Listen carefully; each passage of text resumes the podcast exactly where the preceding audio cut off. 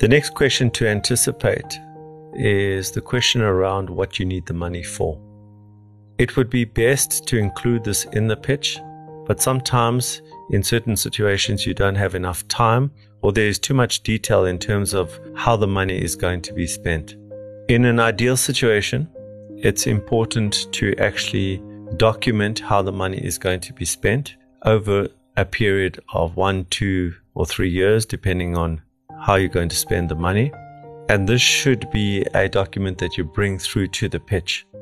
When asked the question, how are you going to spend the money? Respond at a high level. For example, we're going to use 50% of the investment to buy capital equipment. We're going to use 40% of the investment for marketing purposes and 20% for hiring purposes. This spend will unlock the following opportunities. The capital equipment will be used to increase our capacity. The marketing spend would increase our demand, and we are expecting our demand to increase by 24% based on X, Y, and Z.